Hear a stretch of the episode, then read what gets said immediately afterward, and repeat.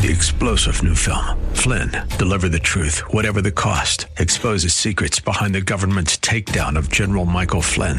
Flynn knew what the intel world had been up to. He ordered the first audit of the use of contractors. This set off alarm bells. He told the truth. He was the most dangerous person for Donald Trump to hire. They had to get rid of Flynn. Flynn, deliver the truth, whatever the cost. Available now. Watch it today. Go to salemnow.com. Salemnow.com.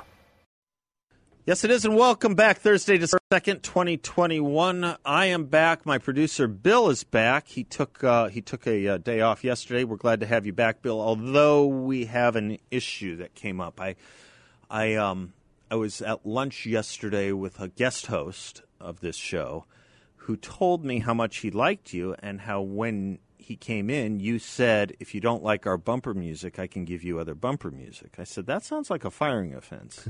you don't mess with the bumper music here, and I didn't use the word mess. In any event, Bill, welcome back, though you're on a short leash when it comes to this music situation. And even uh, well, I, not to diminish anyone, but another great pleasure in my life is my dear friend.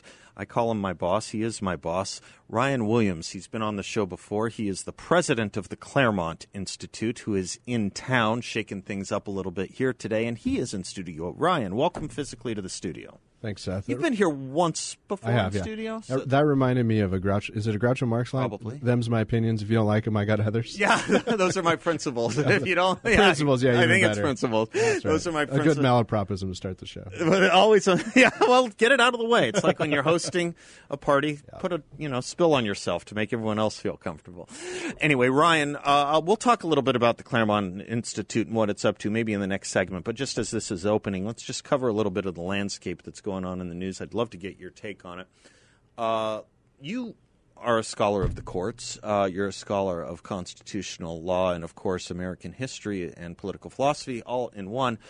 The country um, uh, may go through some more convulsions as yesterday in front of the U.S. Supreme Court was debated uh, a case which may have the effect of overturning Roe versus Wade. It's a case. It's an interesting case, Roe versus Wade, because it's one of maybe three that is studied scrupulously in non-law school environments. Right? Uh, we know about it from high school. We know about it from college, and we know about it from any other graduate course we took, though not in law school. And funny enough, in law school, you don't actually read much about Roe versus Wade.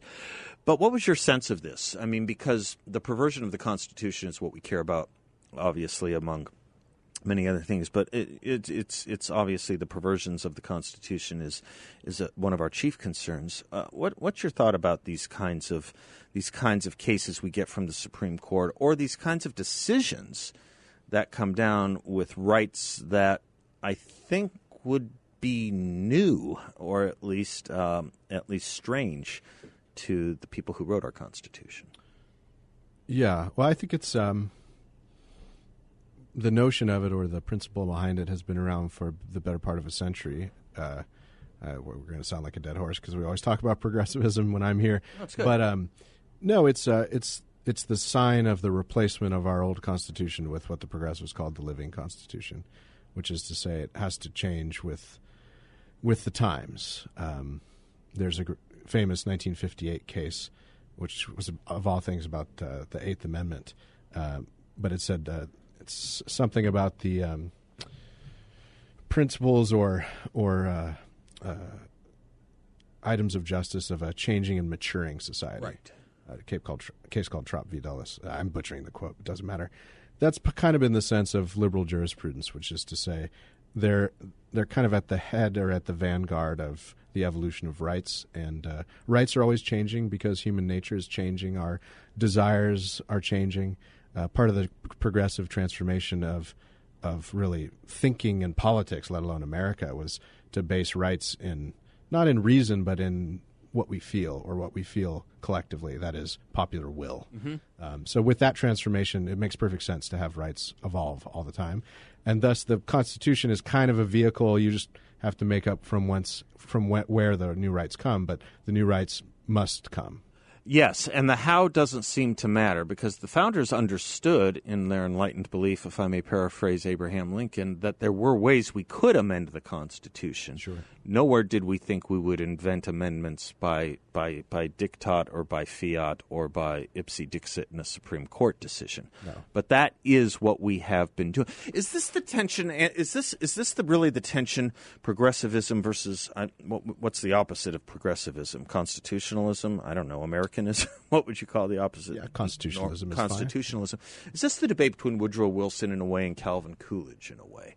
Woodrow Wilson Sure. gave these speeches, right, about the Declaration and the founding generation was good for their time, but it's up to Yeah. every succeeding generation to define it for themselves. Yeah. Whereas Calvin Coolidge was giving speeches, particularly his July 4th um, anniversary speech, right, where he says, These things are settled, these things are final, right? Yeah, uh, Coolidge was making the case for natural right without an S on it. That is to say, trans historical justice. That doesn't change really because human nature doesn't change all that much. I mean, maybe it changes a little bit. You talk to a evolutionary biologist over you know fifty thousand years, but really in all of advanced civilized modernity, you know we've always had the same passions, same temptations. We fall into the same pitfalls. The problems of government are uh, are similar. Um, uh, so yeah, and then w- Wilson was really making the case for uh, historically contingent rights and thus historically contingent forms of government. And that's why we can create, I suppose, via the Supreme Court, rights based on things that they even admit are not in the Constitution. They call them penumbras and emanations, right?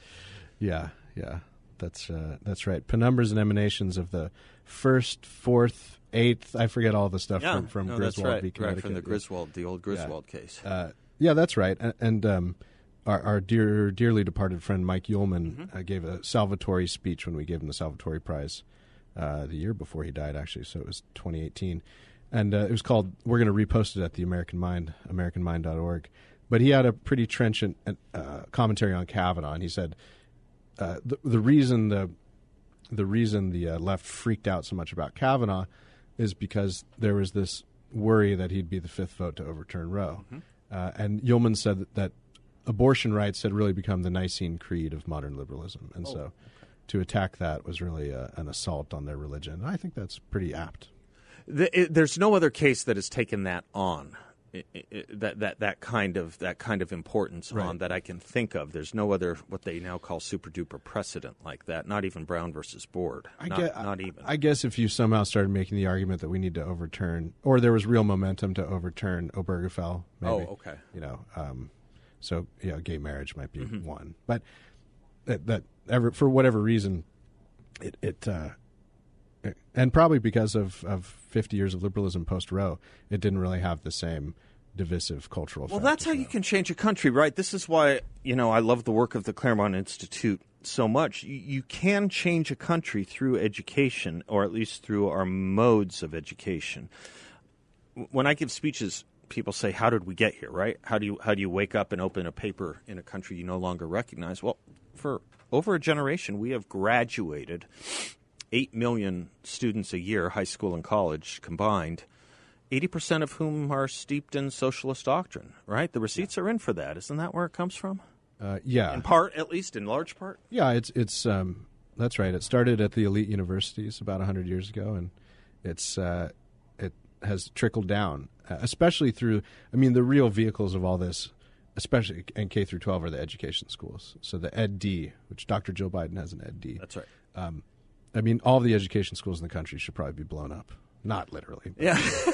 I don't advocate. you have your troubles. Don't make your problems my problems, Ryan. They should be. They should be. They should be defunded and, and abolished. There you go. uh, because they um they're just uh they're I like to joke that the you know the Ivies and the top liberal arts colleges are madrasas of anti-Americanism. Sure. And the ed schools are are the basically the source of the corruption of your elementary school children. Well, that's right. And what we have found is they're pretty much up to their necks in it in elementary school. I mean, God bless the Loudoun County parents and who, who you know, woke us up. Right. And people were finding, holy smokes, it's not just Loudoun County, it's Scottsdale, it's Paradise Valley, it's Claremont, it's everywhere. Oh yeah, yeah. Critical race theory, whatever you want to call it, critical race theory. Remember, uh, CRT was is being taught. It's uh, part of the left's whitewashing to say it's not being taught. Uh, you can find pretty quick evidence of it being taught everywhere, and them saying it's being taught. Uh, but before that, it was N- Nikole Hannah-Jones and her 1619 That's right. curriculum project across 4,000 schools across the country. and more now. Yeah. I want, and and now they just put out a new textbook on it. But uh, on the other side of this break, break, when we come back from the break, I, I do want to talk to you a little bit about critical race theory because the Claremont, as per usual, was ahead of the game on this when you started your project. It was about two years ago we started talking about this, maybe even longer on multiculturalism and Yeah. all that. Can we? Tie that all together when we come back. I'm Seth Leibsohn. He's Ryan Williams from the Claremont Institute, the president of the Claremont Institute. C L A R E M O N T is how Claremont is spelled. Claremont, no I, claremont.org. We'll be right back.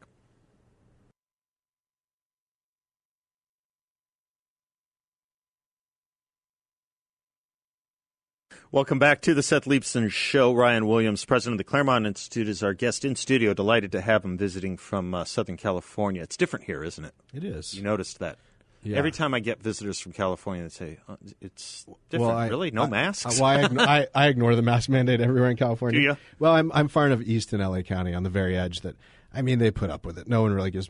Uh, but no, here I you know some people are wearing masks, but most people behind the counter aren't. I'm just presuming they're sick. and there are no signs. I'm anywhere. presuming they're sick. I mean, that was the point of the mask, right? To pre- I, that's Protect why I don't others. wear one. I'm not sick. I'm assuming the that's right. people walking around wearing masks are sick, and they want me to know that. They want to be walking billboards of their own of, of their own. Yeah, the uh, perfect example of this in California was Kevin. Uh, I forget his last name, but the Jay and Silent Bob guy who had a post of a picture of him. He's like hiked Runyon Canyon for the first time in in a month, and he had two masks Yeah, on. of course. Yeah, of course. Yes. Well, you could Outdoors. You could theoretically justify that as training for other climates. Right, he's and restricting- high- right, right, and uh, oxygen deprivation because he's wanting to do K one or something. packing, yeah, yeah. exactly. Ryan, before we went to break, we were just talking a little bit about critical race theory. There is an interesting thing about this: is is is is its teachers, its proponents, its um, its authors and argufiers tell us that it doesn't exist in the elementary schools or the secondary schools. It's it's an abstruse legal theory that's only found in law schools. Uh, and I know an awful lot about it because I took those law school courses and I've worked in the elementary and secondary schools.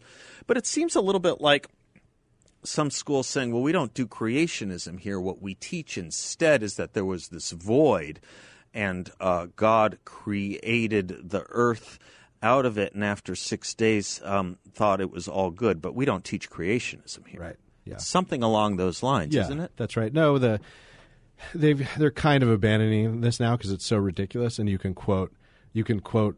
There's video of like conferences and Yeah. school board meetings where they're Memos. like, yeah, we teach critical race Yes. theory. But the old line was, oh, critical race theory. It's just a, it's just a, it's a interpretive tool used in law school to show how the law is biased against blah, et cetera, et cetera. It's not even quite correct. It's critical legal studies. That's right. That's how it was started. It was critical legal studies. Yeah. That's right. Um, so yeah, it's um, it's all just it's uh, it's a deflection.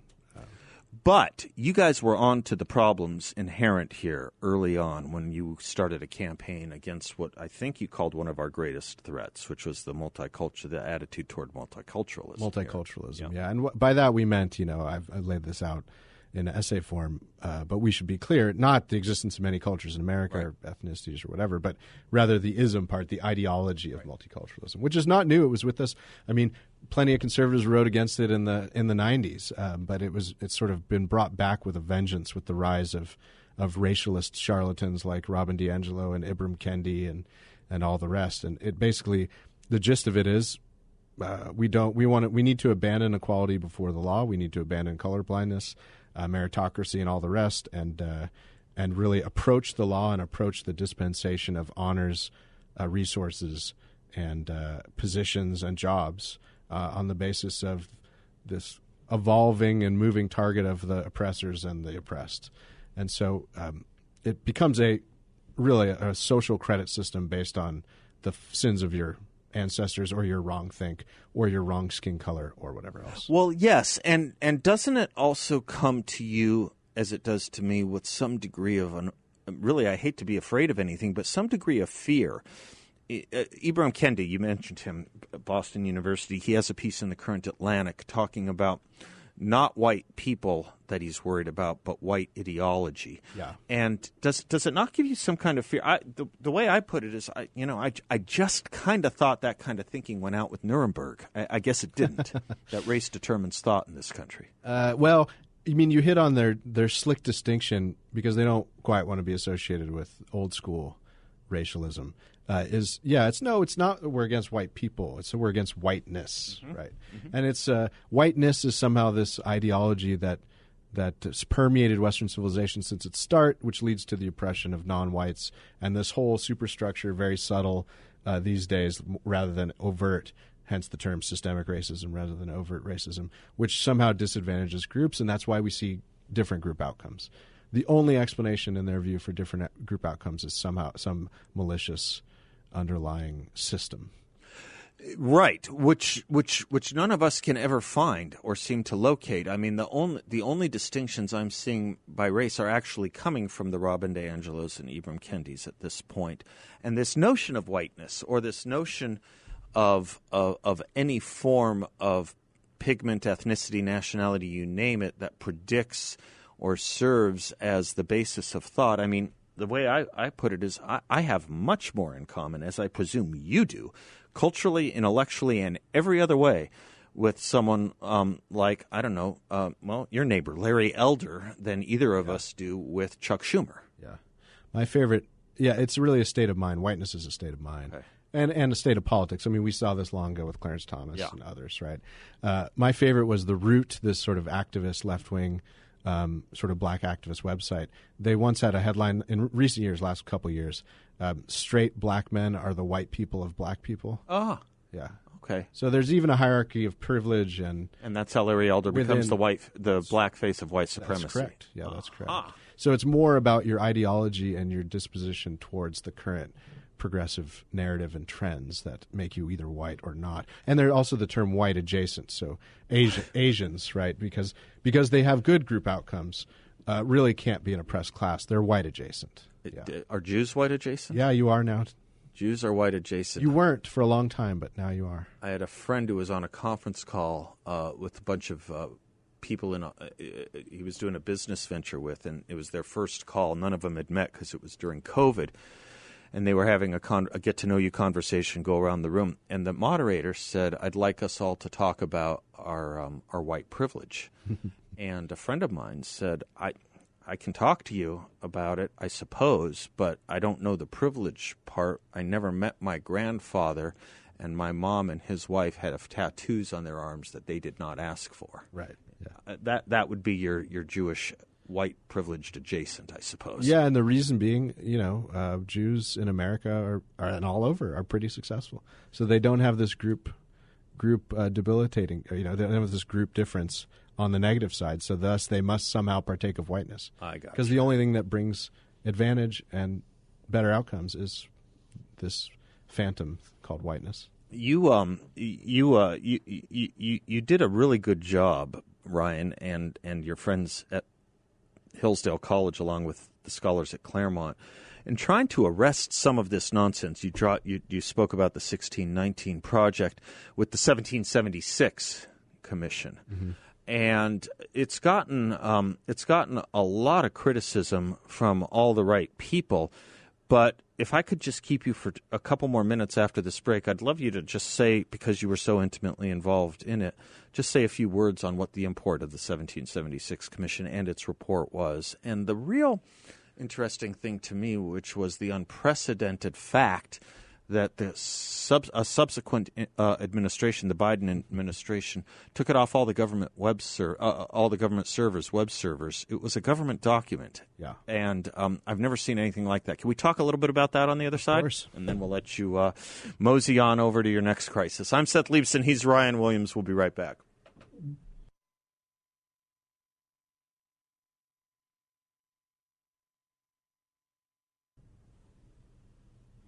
Welcome back to the Seth Leibsohn Show. Ryan Williams is our guest. He's the president of the Claremont Institute, which has some fabulous publications. Of course, many of you know the quarterly Claremont Review of Books. You can get that at claremont.org, C L A R E M O N T.org. That'll easily take you there. Also, the American Mind, right? Yeah, AmericanMind.org. And if you want to go straight to the magazine, it's ClaremontReviewBooks.com. ClaremontReviewOfBooks.com. Yeah.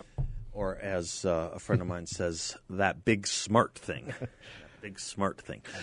Ryan, you were uh, you were very much a part of the 1776 Commission uh, report that uh, came out in the last days of the Trump administration, which was a response to the 16 in in part a response to the 1619 project. Uh, it got immediately, of course, denounced uh, because it actually le- it spoke about uh, how how would you, it, it, tried to correct the record about faulty American history, yeah. and and it had a dose of uh, reasoning why you should actually love this country. Right. It was on the first day of the Biden administration wiped off, disappeared memory hold from all the government servers. I've never seen a government report suffer that kind of fate before. I think it was unprecedented.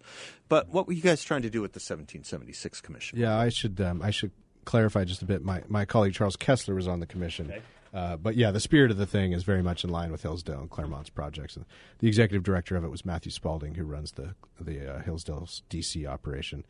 Uh, yeah, it was trying to correct the record. I mean, after a, a year, uh, well, more than a year, but at high pitch, a year's worth of of uh, you know, America is racist. America was really founded in 1619. America's built on slavery it just tried to go through what all of us had learned at these various institutions, which is, of course, the the problem of slavery existed, uh, but in principle, the founding was always against it. I mean, you you you couldn't really find any major founding fathers who thought, yes, slavery is in conformity with the laws of nature and nature's God. It's a good thing, rah rah rah, and yes, we should build our our slave empire on this on human bondage. That was never the argument. Uh, they had it.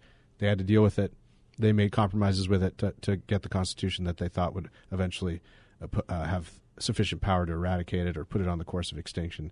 They were wrong about that, of course, and a civil war resulted. But it was so that that sort of major thing that's now taught across the land in university and K through 12 that uh, America is racist, xenophobic, xenophobic, sexist, homophobic, etc. Uh, it tried to be a bit of a ballast or counter narrative to that, among other things, and also to um, show people uh, through primary sources and through the arc of um, American history how you ought to understand your country and why you should ha- find plenty of reasons to like it and love it. Are you are you worried about? Are you? Uh, it's it's the obvious answer is yes. I'd like to know what the degree is, uh, but are you worried about? The effort to censor that very point of view. In other words, censor actual American history. I mean, uh, the the best T-shirt I've seen all year is um, "Make George Orwell fiction again." you seen that one? no, I haven't. That's pretty good. Uh, yeah, we're we're in a real ideological war right now, and language is very much. Uh, I mean, language is the tool of ideology, um, and there's a. It's uh, my colleague Arthur Milikh has written about this in terms of hate speech. I mean, we still don't really have hate speech laws in America. We have hate crime laws, which are their own problem. But hate speech, it's really that's the forward-leaning frontier of of the prohibition of certain ideas through the prohibition of certain types of speech. And you see it in you see it in Western Europe. Uh, luckily, we don't have it here yet, but it's that's really the nose under the tent for a totalitarian speech code. Uh, it'll start soft totalitarian, but it'll get harder. And so that's um, it's one thing people ought to watch for, and it's it works in the sense of they uh, they make the what you would think would be a common sense or anodyne argument that surely you shouldn't go around insulting people mm-hmm. or make or demeaning them. Mm-hmm. Uh, but the insulting or demeaning gets defined by whoever is insulted or demeaned, and really certain groups are allowed to say they're insulted or demeaned, and it's a problem. Others are not. Namely, we're back to the oppressed and oppressors now, and thus the um, the arbiter of what you can and can't say is whatever favored group happens to be first person to claim that That's offense, right. that, or or the favored group of the regime, yeah. or groups. That's yeah. right. Which which which leads us into a, a really odd territory because I, I, mean this is why I do invoke 1984 and George well, Orwell all the time because it it's it's it's become pretty clear that you can go K through 12 and never at this point in our lives and never get an education, never get a lesson, never get a class, never get a textbook, never get a reading assignment that actually shows that the founding of this country was a good thing. Mm-hmm. You can do that now. Couldn't do that when I was a kid. Yeah. It's more pervasive now than ever. Oh, yeah. It was nowhere to be found when I was a kid. The country can change that fast. Reagan warned a generation. It just Oh, Yeah. takes one Cultural generation. revolutions tend to uh, have this sort of accelerating That's pace right. to them. Yeah. That's right. They start slow and then they move fast. Well, I know you have a meeting to go to, Ryan, but I'll have you back in the uh, studio a little later after uh, after your meeting. You'll come back. I want to pick up on some of your thoughts on uh, what's going on with uh, America, culture, and the coronavirus. Excellent. I'm Seth Leibsohn. He's Ryan Williams. Again, the Claremont Institute, claremont.org, Claremont Review of Books.com, Com. and the AmericanMind.org. AmericanMind.org. Thanks. AmericanMind.org. No article in front of it. We'll be right back.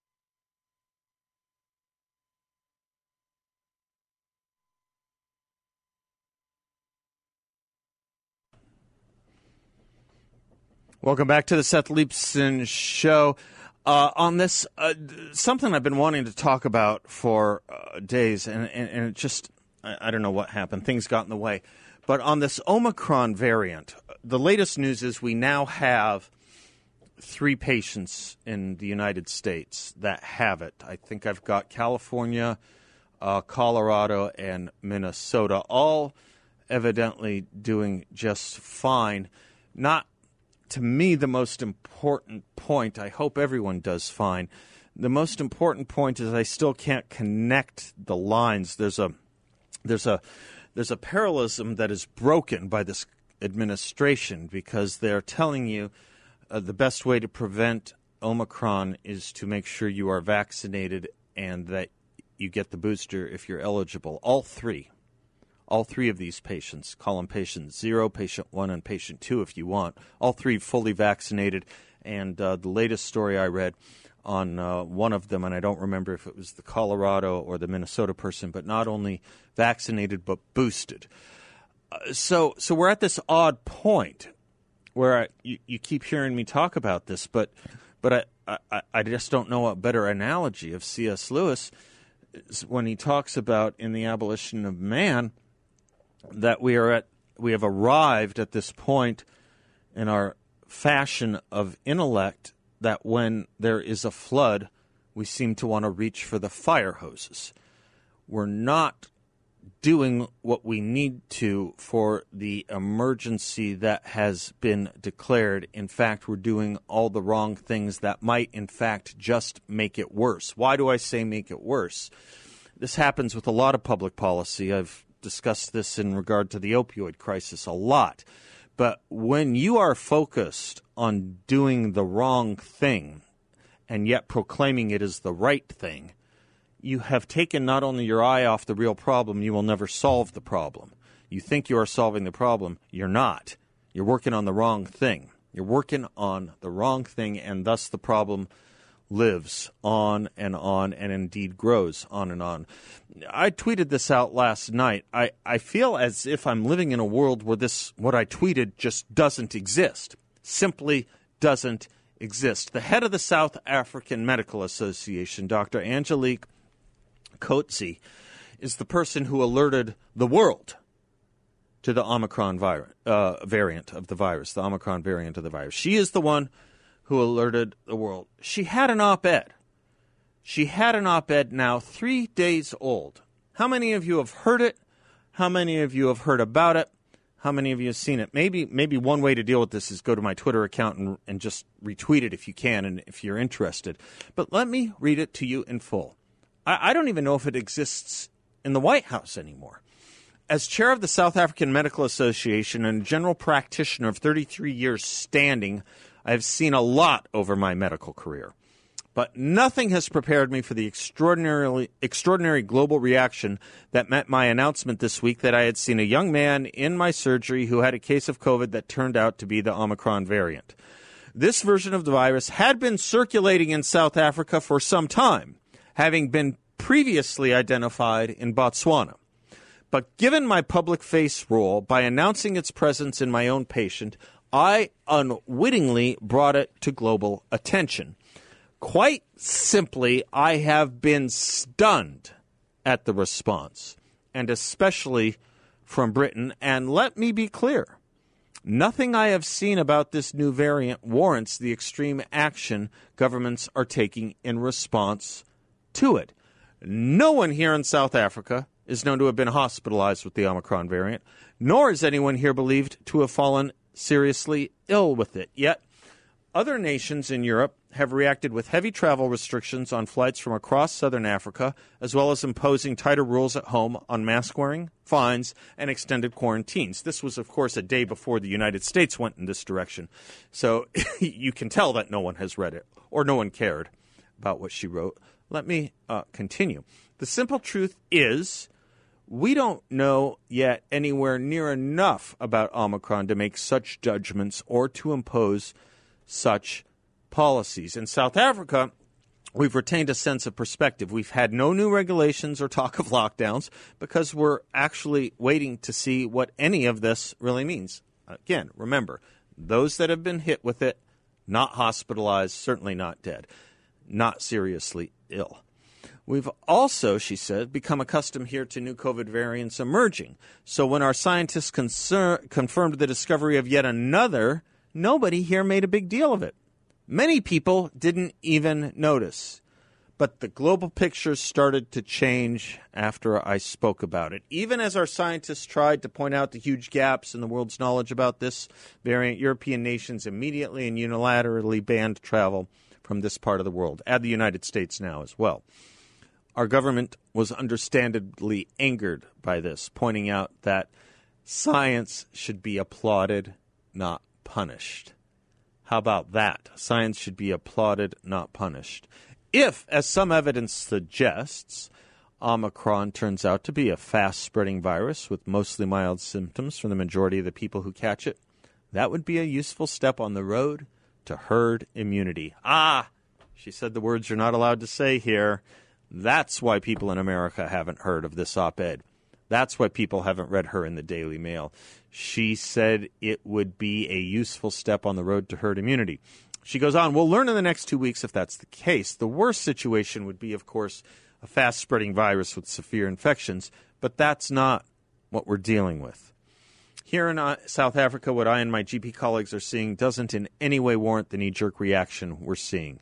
For one thing, we're not treating patients who are severely ill. Take my first Omicron case, the young man I mentioned earlier. It didn't occur to him that he had COVID. He thought he had too much sun after working outside. After he tested positive, so did his wife and four month old baby. So far, the patients who've tested positive here have been mainly young men, a mixture of vaccinated and unvaccinated. Only yesterday, I saw five more patients who had tested positive for the new variant, variant, all very mild illnesses. So at the moment, I'm afraid it seems to me that the countries like Great Britain are merely hyping up the alarm about this variant unnecessarily. Given that the U.S. has done everything Great Britain is doing, you might as well just say, I'm afraid it seems to me that countries like the United States are merely hyping up the alarm about this variant unnecessarily. Yes, she does write. The picture one day may look different. I have yet to see older, unvaccinated people infected with the new variant, for example, and they might well present with a more severe form of the disease. But the reality is that COVID is something we will have to learn to live with. Look after yourself, get your vaccines, but please don't panic. And that goes for governments as well. Boy, it is easy to put a country into panic. It's also easy to get a country to overreact. It's particularly easy to get a democracy to overreact. And boy, all you have to do is just use a little fear and panic. Just a little bit of fear and panic. Some people are saying this is about really the midterms. Let me say something about that when we come back. I'm Seth Leibsohn. We'll be right back.